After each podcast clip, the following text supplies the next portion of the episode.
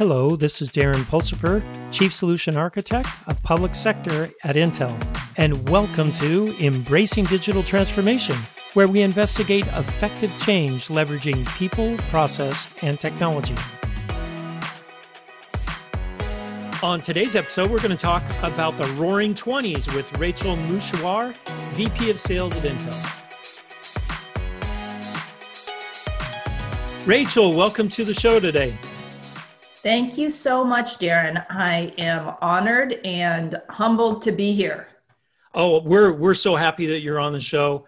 You you you actually love the show. You said, "Hey, this is great stuff, Darren," um, and thank you for supporting it and and welcome. Um, today, I I wanted to get your insight on, hey, what's going to happen this year? I mean, COVID threw us through a major major um, paradigm shift, whatever you want to call it, disruption inflection point. I've heard them all. What's gonna? What do we see for 2021? Get out your crystal ball. Let us hear. Right. So uh, you know there are so many emotions that people think about when they think about just the past 12 months.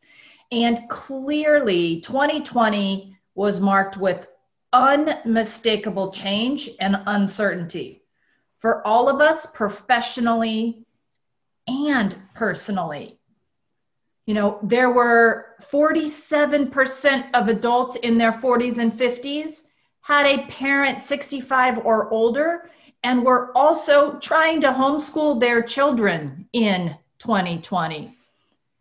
We were all physically isolated and seeming stasis within our homes.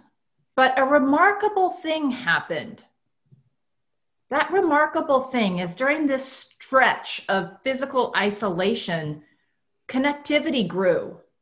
The pace of change from a technology perspective accelerated. We've seen more technology happen in the last 12 months, Darren, than we had in the last three years.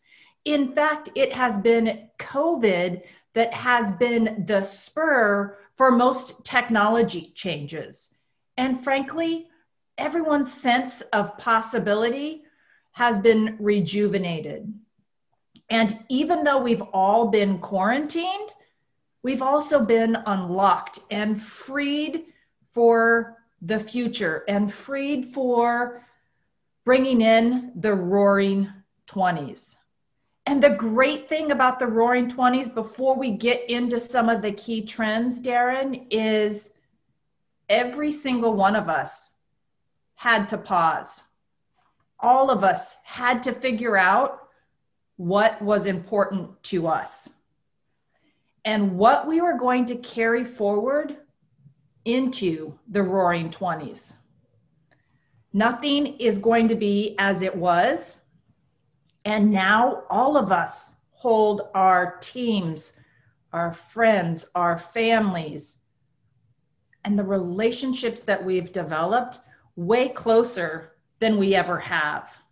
In fact, 2020 was filled with so many black swan moments that we all had the opportunity to learn from and not be paralyzed by. And as we think about the roaring 20s, not every year will be 2020, but the lessons of 2020 will make us better every year going forward. Here's to the roaring 20s. No, I, I hear you. I totally agree. My, my wife and I were actually talking about this the other day. What, what changed for us? Our, we're doing our kids' uh, business every day. Where before, oh, they just go off to school and maybe they have homework. And I also noticed my relationships uh, with some of my customers are actually deeper now than they were before because I'm not spending time on an airplane. I'm not, you know, traveling somewhere eh, or it's it's much more um, i hate to use the word intimate but in some re, in some respects it is.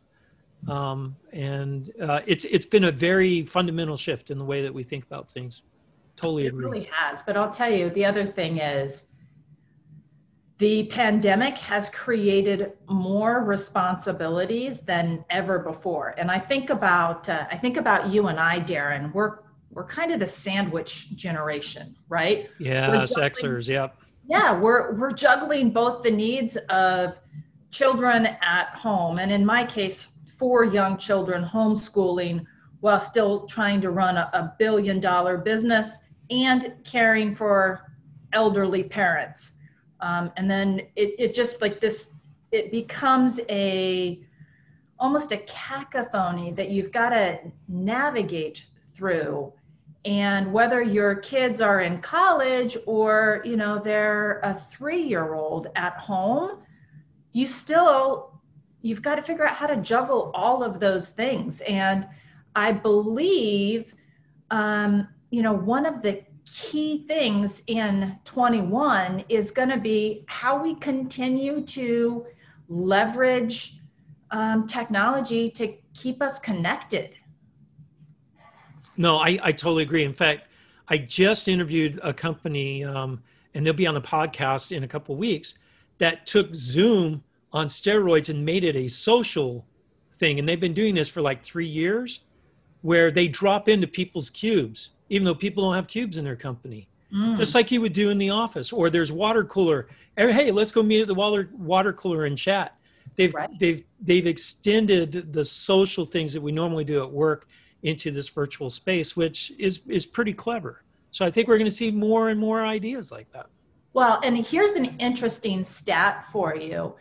32% of US adults have had a virtual party or social gathering online with friends and family. And I'm not just talking about, you know, like this communication that we're having, but you think about some of the things that we've done um, at Intel over the last year we visited a virtual goat farm. Um, we've had yoga instructors come in, and we've leveraged technology to really fight that isolation. And as we go into you know the rest of the 20s, um, technology is going to become a cornerstone for every major transformation that's going to happen, regardless if it is the private sector or the public sector. No, I agree. So, what what do you see? I mean, we, we know the change, the nomadic. I've got a, a nephew, great example. Um, he was living in the Bay Area, San Francisco, paying five thousand dollars a month for his uh, little apartment. He and his pals said, "We we can't go in the office." They've been living all over the world, working. Costa Rica, they're in Park City now. I'm like, so we're seeing this nomadic workforce as well. That, you know, he has no kids, no family, nothing. So he's doing that. This remote work concept, I think, is here to stay. What do you think as a CIO coming in this year? What do I need to focus on this year? What what do you think is going to be key to to getting out of this next year in a better position than at the beginning of the year? So I think the the most important part there, Darren, is you know you talked about the nomadic lifestyle. Uh, geez, I can't even imagine how awesome it would be to not work in my home office every single day and actually be able to work from Costa Rica.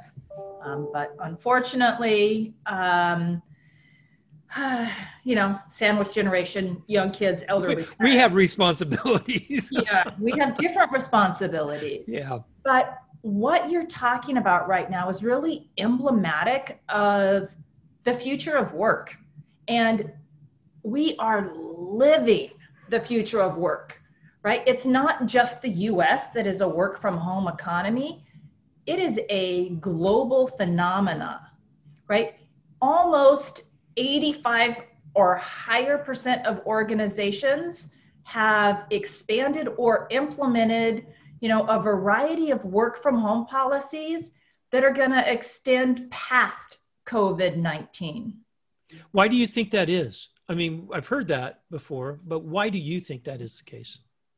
So i think the you know the old adage of um, geez you've got to be in the office in order to be effective and a lot of those old idioisms that, frankly, many of us grew up with have absolutely been shattered in 2020.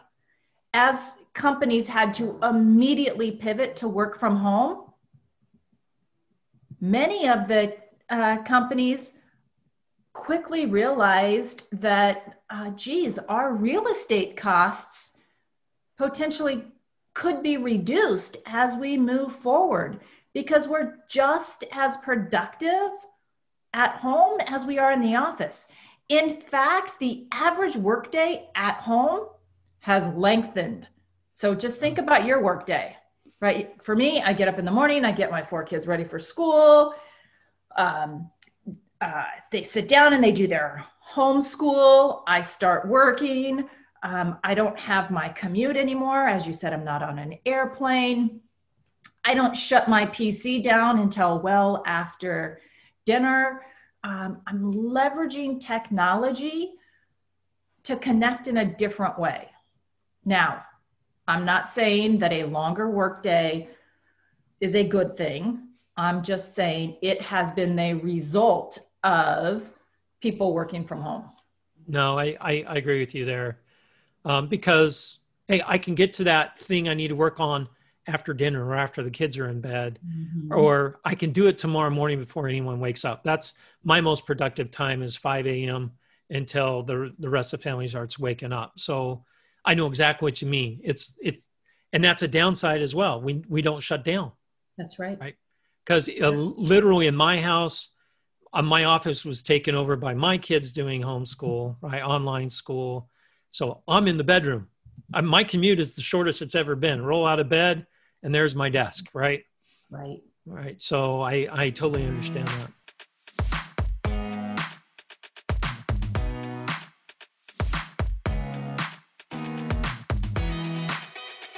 So you know the other thing that's interesting as you're talking about roll roll out of bed and there's my office. I've talked to a number of executive women who have um, come to the realization that you know they spend a minimum of 20 minutes a day just getting ready to go to work whether that's hair that's clothes that's makeup.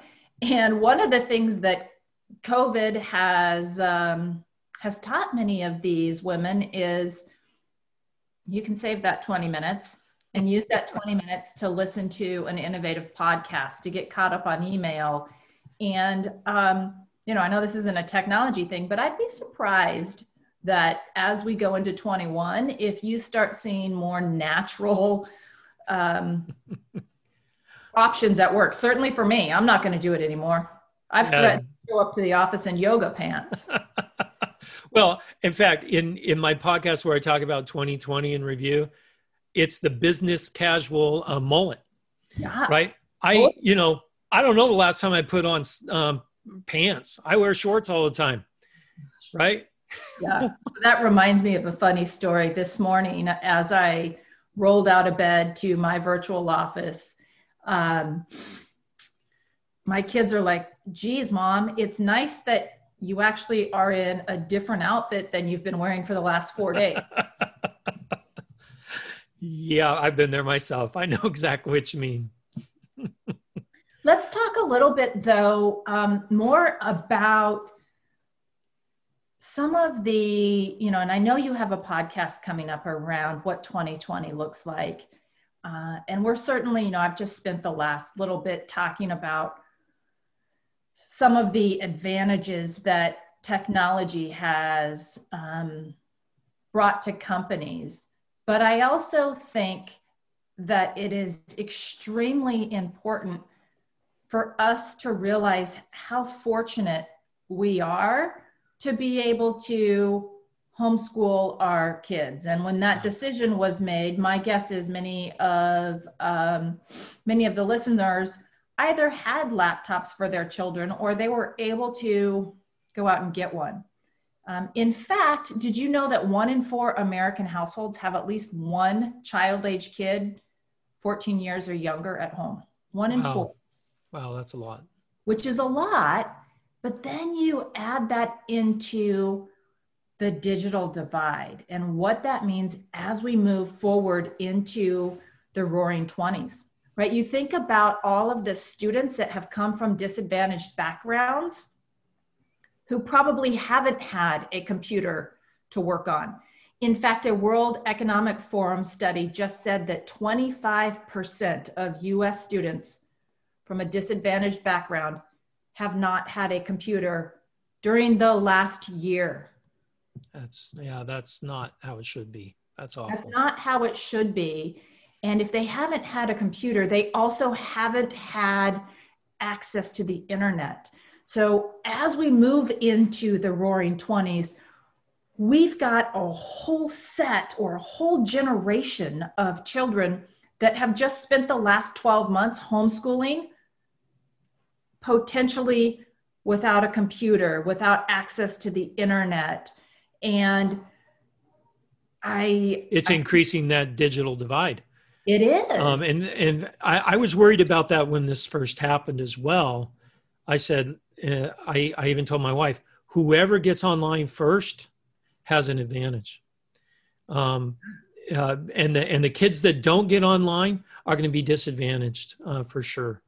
Well, um, and here's something else interesting that I just learned. Um, in December, all of the job losses in the U.S., all of them, were women. Wow. All of them were women in December. Did they say why? They think a lot of it has to do with the fact that, you know, again, I talked about the pandemic creating a bunch more responsibilities.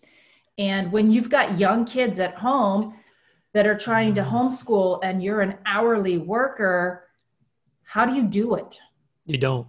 Yeah. You don't. So I think as we go into the 20s, while there's a ton of opportunity, um, I still believe that we have got such a long ways to go in the 20s around gender equality. And certainly, you know, during lockdown, fathers have nearly doubled the time that they've spent on childcare. But when you've got all of the job losses in December belonging to women, and of that, even a higher percentage of URMs, we've got to go figure that out in the 20s. And it can't just be about technology. No, I, I agree with you there. But hopefully technology can help.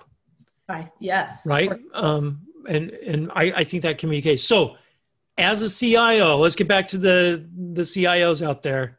What do I do?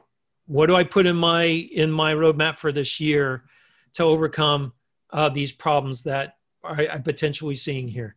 Losing some of my workforce because they've got other responsibilities at home, um, dealing with people working from home. Um, how, how does this all boil down? So I think there's a, a handful of things that become uh, almost strategic imperatives for IT.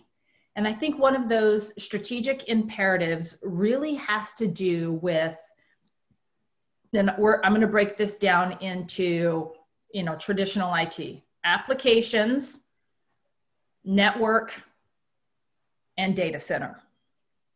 So let's start with applications first. So from an application perspective, I think CIOs have really got to figure out how do they enable contactless, meaning how do you drive everything as a service? And this isn't just for retailers. This is for healthcare companies. This is for um, the government. This is for manufacturing and automating warehouses. What do you need to do to permanently boost your productivity by driving more contactless? What, what is your roadmap for everything as a service over the next 12 months? Okay. Point one. Got it. Um, I think the second thing is uh, around applications is who are your consumers? Who are your customers? Whether your customer is, you know, mission centric, like it is in the public sector, or in the private sector, it's the average um, person at home.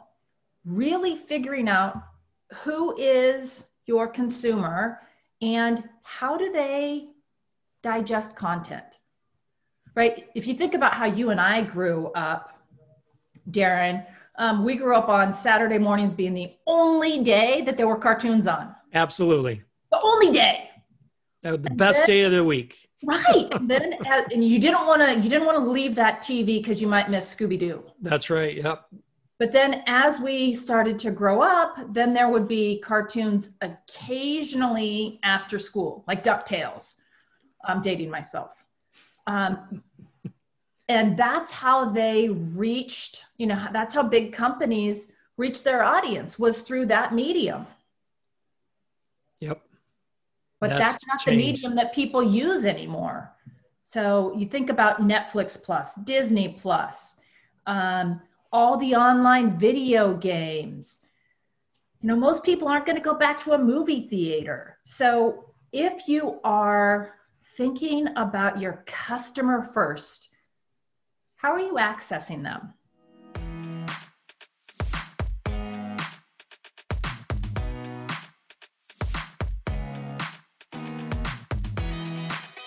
All right, so we've talked a little bit about, you know, applications, and I just gave you a couple examples. You know, when we talked about everything as a service, that could be uh, face recognition, that can be, you know, uh, robots, that can be, you know, any number of of things from an application perspective.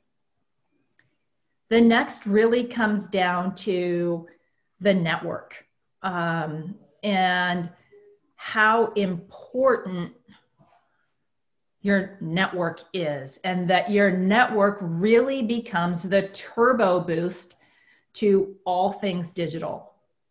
Now, obviously, to the CIOs that are out there, um, I'm assuming that there is an inherent level of security in all of these because security's got to be top of mind for it, it's it's just embedded in these but when it comes to the network really thinking about hey if i'm going to automate my factories or if i'm going to automate healthcare or i'm going to provide telehealth or i'm going to do something with the us navy do you have the network to enable that?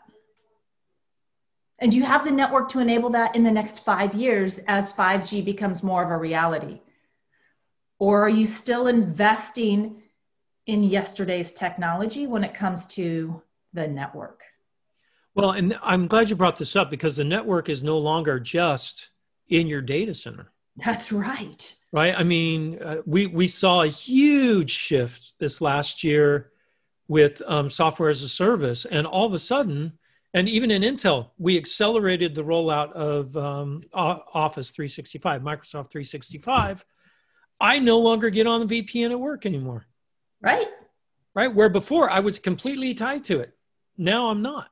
So now my network is extended beyond my traditional data center. So it, it's it's a key aspect that uh, we need to pay attention to. Yeah, I think uh, you know, gone are the days. And again, I grew up in the IT world where, um, you know, we went from dial-up to WANs and LANs to what you just talked about of eliminating VPN. But I think too often, you know, when people talk about, you know, the trends of what's next, they don't talk about the importance of the network because it's not sexy. No, it's it's supposed to just be there and work, right? Just like security, nobody really wants to talk about security as a trend because it's not sexy and it's scary. Yeah. But you start to think about all of the endpoints that are now becoming crazy. pervasive into our everyday life, right? I talked about everything as a service. So as you start to provide more kiosks or as you start to provide you know different ways to uh, get to your customers or different ways for your employees to access you you have just increased the threat surface exponentially and the cisos out there their minds are exploding thinking oh my gosh oh my gosh how am i going to manage all of those attack service those attack surfaces? Then you add on the network then you think about you know the fact that everybody's got more and more devices and as cities become smarter and as there's more autonomous driving then you've got all these different communication points and you've got to figure that out as part of your security roadmap right? It's not just about um, you know securing data at rest and data in motion anymore.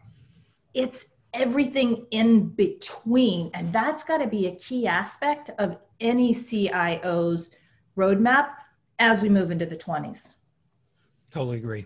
Totally agree. Not sexy but important. Yep. In fact critical yeah and i've seen too many companies ignore it. Mm-hmm. and and then they get in over over the top of their skis and and uh, they're in five feet of powder and they don't know what to do. Oh so. yeah. For sure. Okay third point. Um, so let's talk about uh, data centers. Yeah i don't know. Should we invest in data centers anymore? Everything's going to the cloud. You know um, that's actually a, a funny statement the reason I think it's funny is um, it's not, I think everyone is so wrapped up in data centers, cloud, and really where I'm headed, Darren, um, even as I start to make my next career move, is it's not about data centers. It's about centers of data. Yep. And where is that center of data going to be? And where will it best be served? Is it best served in an on prem data center with certain workloads? Perhaps. Um, you talked about Office 365. Where is that best served? Well, everybody in the IT world knows, right? That's a great workload to be in the cloud. Yep. But when you start to think about some super top secret things that are the DNA of your companies or the DNA of this country, some of those things may never move to the cloud. So for a CIO, it's super important to understand what are my centers of data and how are those centers of data providing service to my employees and to my customers. And when you start to think about it in that way, it starts to help you answer questions like, hey, um, if this is way out at the edge, how long does it take for something that's sitting at the edge to do the whole traverse of the network back to the data center, wherever the data center is? Um, what does that look like? How do I start to think about uh, using my network to, you know, provide centers of data in ways that are closer to my employees or closer to my customers. So, is the cloud growing? Absolutely. 30, 40% per year. Huge, huge cloud growth. And it's going to continue to grow. But the important part there for CIOs is to really figure out what makes the most sense as I'm starting to lay out my um, five year roadmap. What do I need to do with machine learning? What do I need to do with high performance compute? What do I do with voice assistants? Oh, and did I mention the network and security? Um, when you start to think about them in those ways, it starts to really help you build out what is the right strategy for my centers of data in terms of recovery, in terms of storage, in terms of uh, performance, all of those pieces become critically important because there's only so much money that CIOs have today. And how do you use that money in a way that optimizes your customers, optimizes your employees, and for those public companies makes Wall Street happy? Yeah, you know, it's it's interesting because what you're talking about is a shift I've been preaching for the last five years or so. CIOs need to get out of managing infrastructure and managing data and mm-hmm. information. They're not chief infrastructure officers, they're chief information officers. So maybe maybe the pandemic has forced the hand of of many because their main concern should be the information, not the infrastructure. And I like how you called it a, a center of data. I, I love that. Um, Well, you can coin it, Darren, and I will continue to follow you on your podcast and there's data. Every single time, I'm going to collect a. There, uh, there you go. I'll give you. I'll give you a, a, at least a half a percent of what I make with the podcast. How's that sound? That's awesome, especially since your podcast is making zero dollars. That is exactly right. but hey, if we can, you know, all kidding aside, if we can start to share some of these concepts with your followership and they're able to make strategic changes both in their hiring practices and in how they service their customers, that's a good enough royalty for me.